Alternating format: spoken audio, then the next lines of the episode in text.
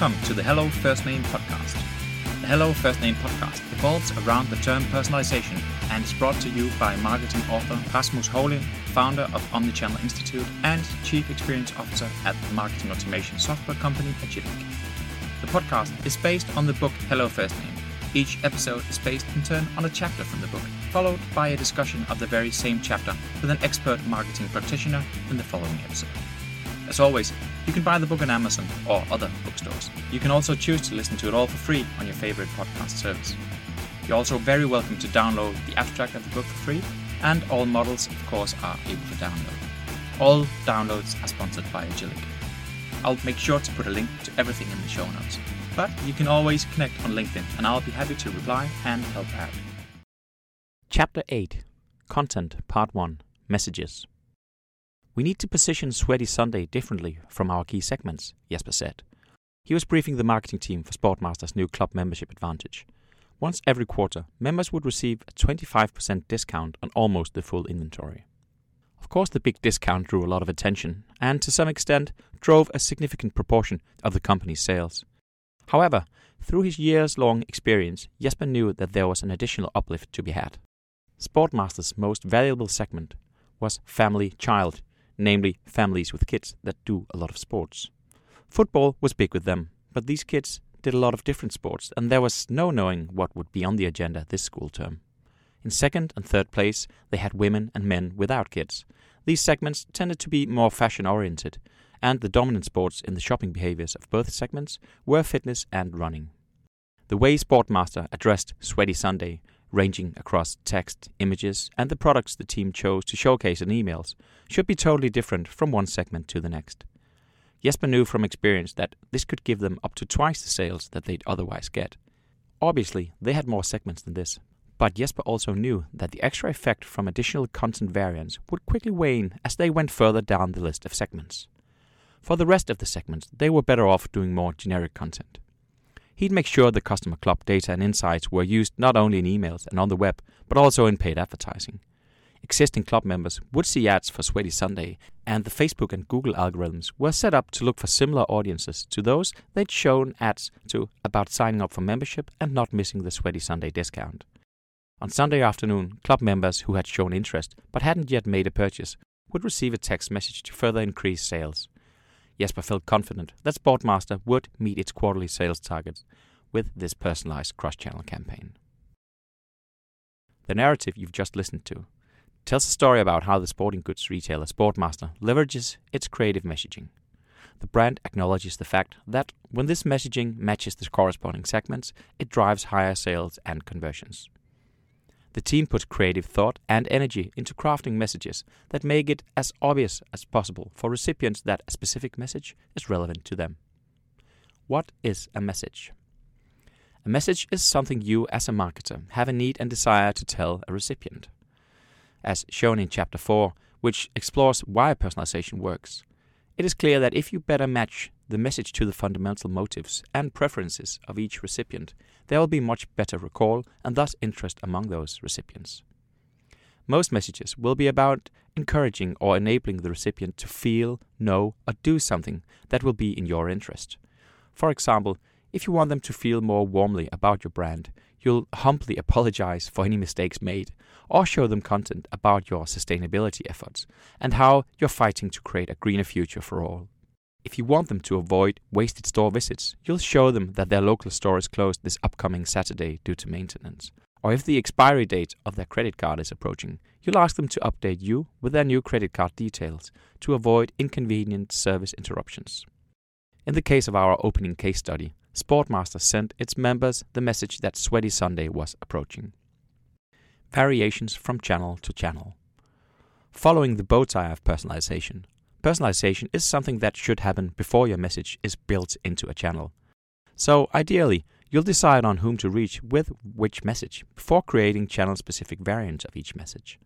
Depending on the channel, you'll have different options for text, images, video, and creative elements in general. But ultimately, it will be the same message regardless of channel.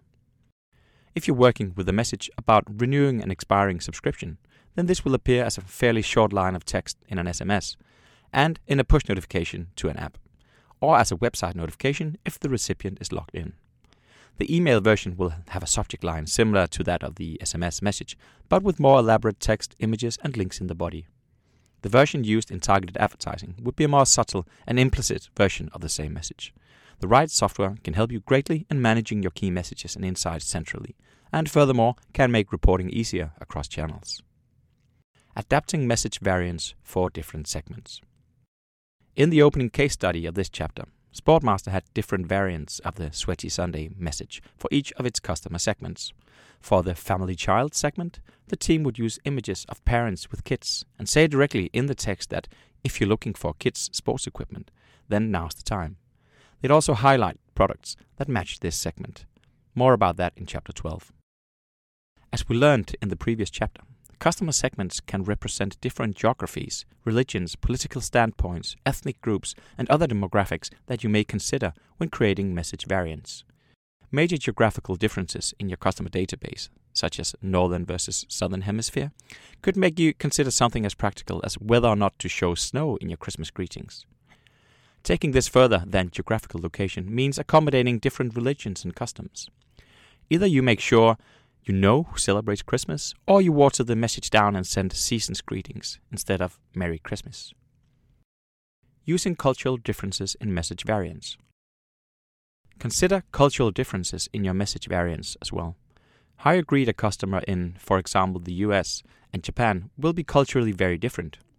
No one would be alarmed by the informal "Hi Josh" in the U S A, but a more formal "Dear Mister Murakami" would be appropriate in Japan. Cultural differences among your recipients can also matter greatly when it comes to the images you use. When a company known to the authors launched in Russia, for instance, the locals were puzzled by the tattooed black woman on the front page of the company's website, especially given the connotations that tattoos have within Russia. There are very few black people in Russia, and tattoos are heavily associated with the mafia.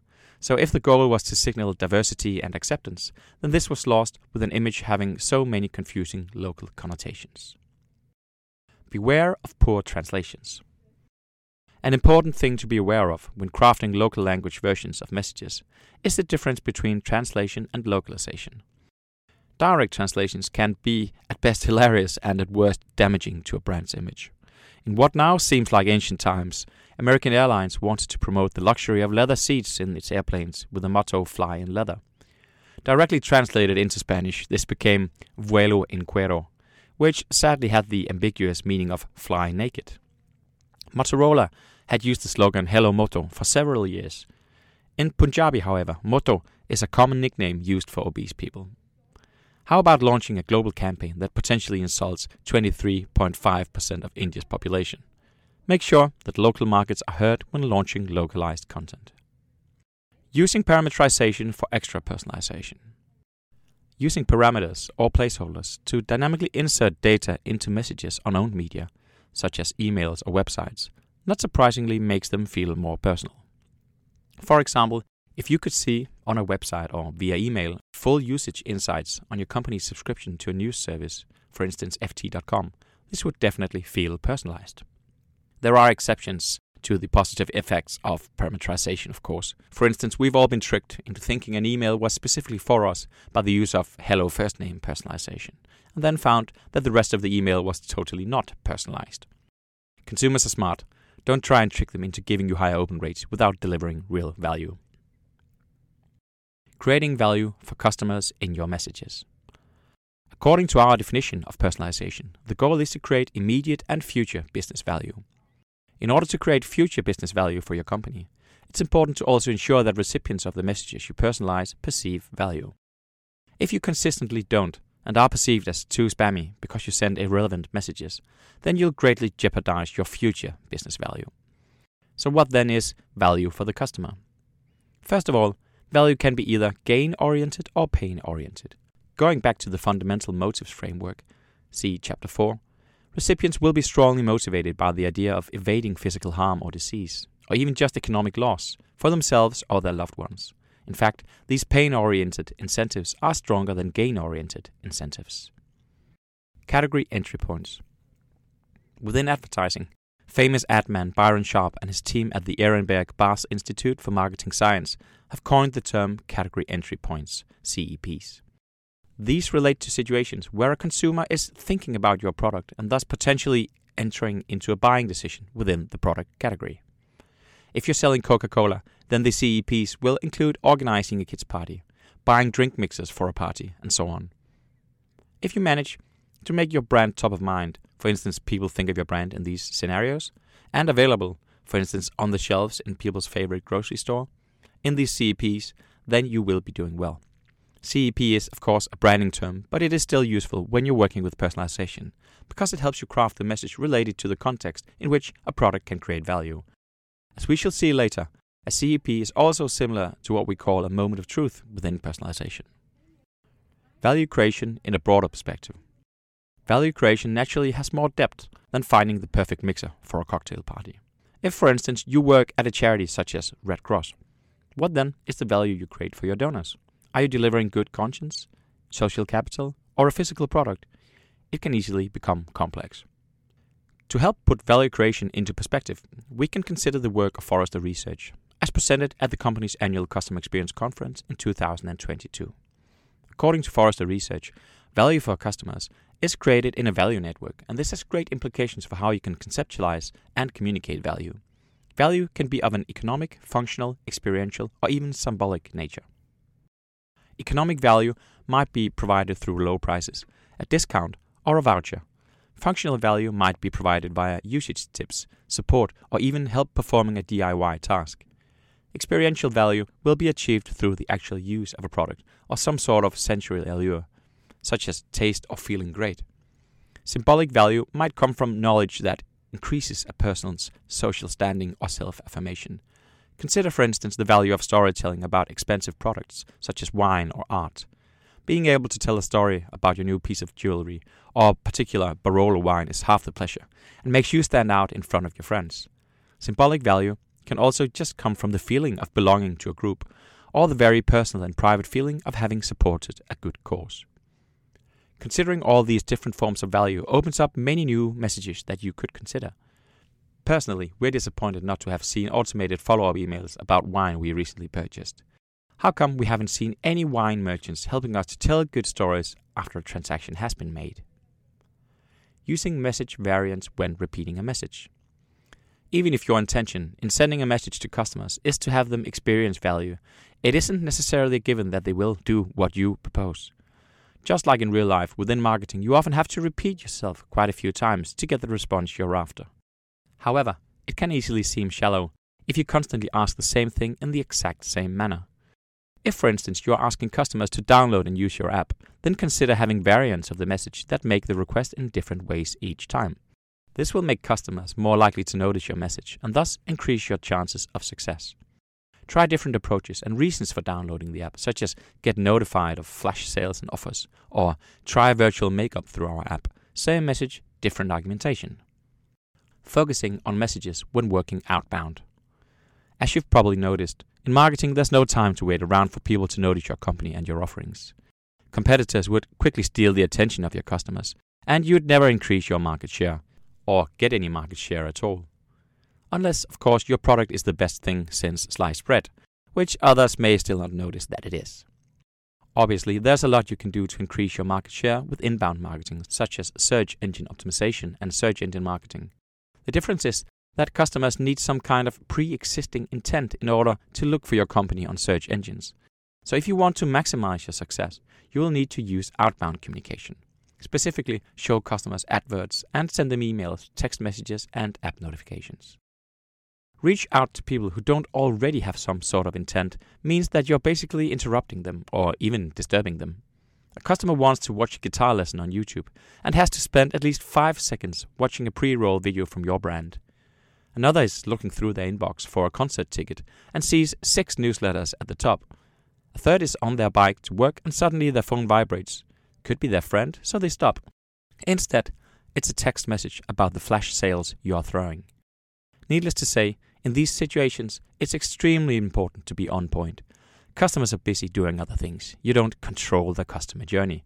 Instead, you're intruding into their busy lives trying to get their attention. So you'd better earn their trust or they will switch you off. That's why personalization in outbound communication can make a huge difference. Is it really for me? The grand old man of direct mail was Siegfried Vögele, a German who developed the dialogue method in the nineteen seventies.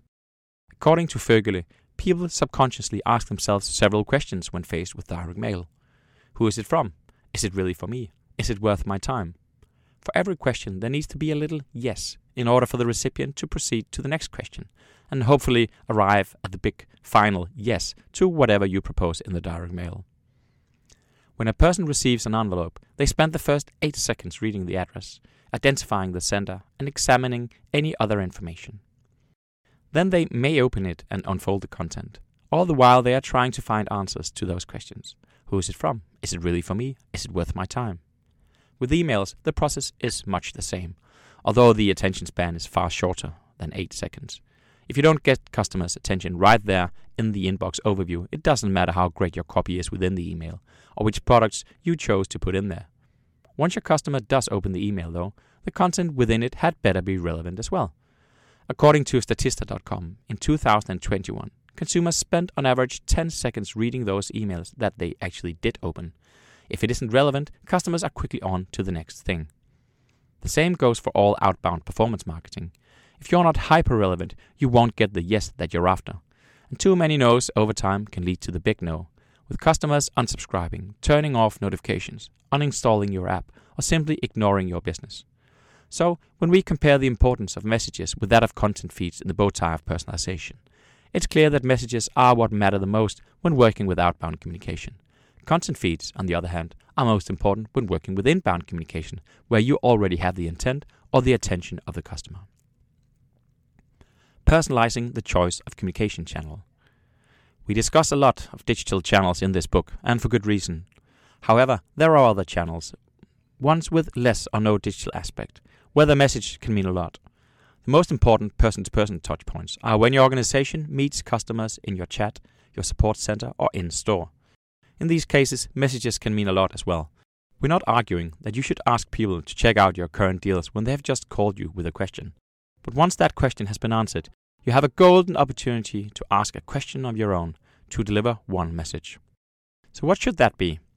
In the exact same way that you need different versions of your message for different digital channels, you need a talk script version of each message for use by sales associates and call center agents.